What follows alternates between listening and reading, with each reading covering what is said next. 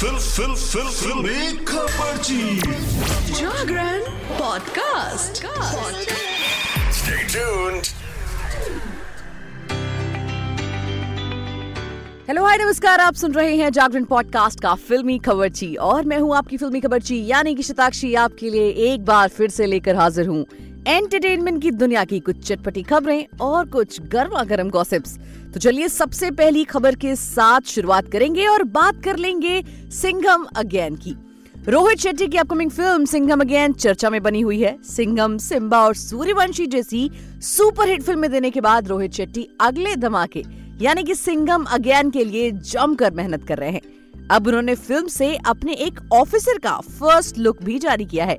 Singham again में रोहित शेट्टी के cop universe में कई एक्टर नजर आने वाले हैं। इसके अलावा फिल्म में कुछ नए एक्टर्स और एक्ट्रेसेस की एंट्री भी हुई है।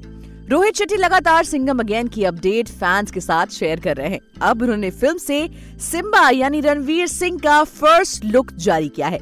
रोहित शेट्टी के कॉप यूनिवर्स में रणवीर सिंह ने सिम्बा बनकर खूब एक्शन किया था। सूर्यवंशी में भी उन्होंने अक्षय कुमार और अजय देवगन के साथ मिलकर दर्शकों को एंटरटेन किया था। वहीं अब सिंघम अगेन में भी सिम्बा का पावर पैक अवतार देखने को मिलेगा, जिसकी झलक सिंघम अगेन के फर्स्ट लुक में भी दिख रही है। आने वाली फिल्म मेरे ख्याल से बहुत बेहतरीन होने वाली है, क्योंकि सिंघम, सिम्बा और सूर्यवंशी इन तीनों मूवीज को फैंस ने बहुत पसंद किया था। चलिए अगली खबर की तरफ बढ़ते हैं और बात कर लेते हैं कॉफी विद करण के सीजन एट की। सीजन एट के पहले एपिसोड में रणवीर सिंह और Deepika Padukone as a guest आए थे और उस एपिसोड को काफी ज्यादा ट्रोल भी किया गया दीपिका के किसी बयान को लेकर। अब इस बार के गेस्ट हैं Deol brothers. Coffee with Karan का इस बार का सीजन काफी अलग थीम और प्रेजेंटेशन के साथ बना है, जिसकी झलक पहले एपिसोड में देखने को आपको मिली गई है। दीपिका पादुकोण और रणवीर सिंह शो के पहले गेस्ट थे। इन्होंने एक दूसरे के साथ ही अपने बारे में कई सीक्रेट्स का खुलासा भी किया था। कुल मिलाकर कपल की बातों ने फैंस को खूब एंटरटेन किया और कंट्रोवर्सी भी हुई। वहीं इस कपल के बाद फैंस को अगले गेस्ट का इंतजार है। कॉफी विद करण एट की अगली गेस्ट लिस्ट का खुलासा करते हुए करण जौहर ने फैंस की एक्साइटमेंट पर फुल स्टॉप लगा दिया है। शो के अगले मेहमान बी टाउन की फेमस सिबलिंग जोड़ी शामिल है, जो है सनी देओल और बॉबी देओल। जी हाँ, चलिए अगली खबर की तरफ बढ़ते हैं और जरा साउथ की तरफ चल लेते हैं और बात करते हैं साउथ की सुपरस्टार यानी कि नयनतारा की। खबर आई है कि जवान की बम्पर सक्सेस के बाद अदाकारा नयनतारा की फीस में भारी इजाफा हुआ है।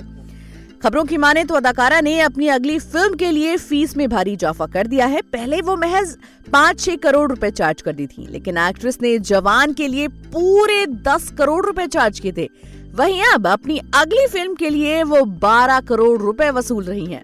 अगली खबर की तरफ बढ़ेंगे और बात कर लेंगे बिग बॉस की। बिग बॉस सत्रह में पहले दिन से ही अभिषेक कुमार कभी तहलका भाई तो कभी अचानक भयानक से भिड़ते हुए नजर आए। हर रोज उनका शो में किसी न किसी कंटेस्टेंट के साथ पंगा देखने को मिल रहा है। हालांकि वाइल्ड कार्ड एंट्री और ईशा के बॉयफ्रेंड समर्थ के साथ ही अभिषेक के सुर बदल गए। जैसे समर्थ ने एंट्री ली, अभिषेक के सुर कुछ बदले बदले नजर आए। दरअसल बीता पूरा एपिसोड अभिषेक, ईशा और समर्थ के इर्द गिर्द रहा, जहाँ ईशा के खास दोस्त समर्थ को अचानक आंखों के सामने देख अभिषेक फूट फूट कर रोने लगे और उनसे लड़ने के लिए आगे भी बढ़े।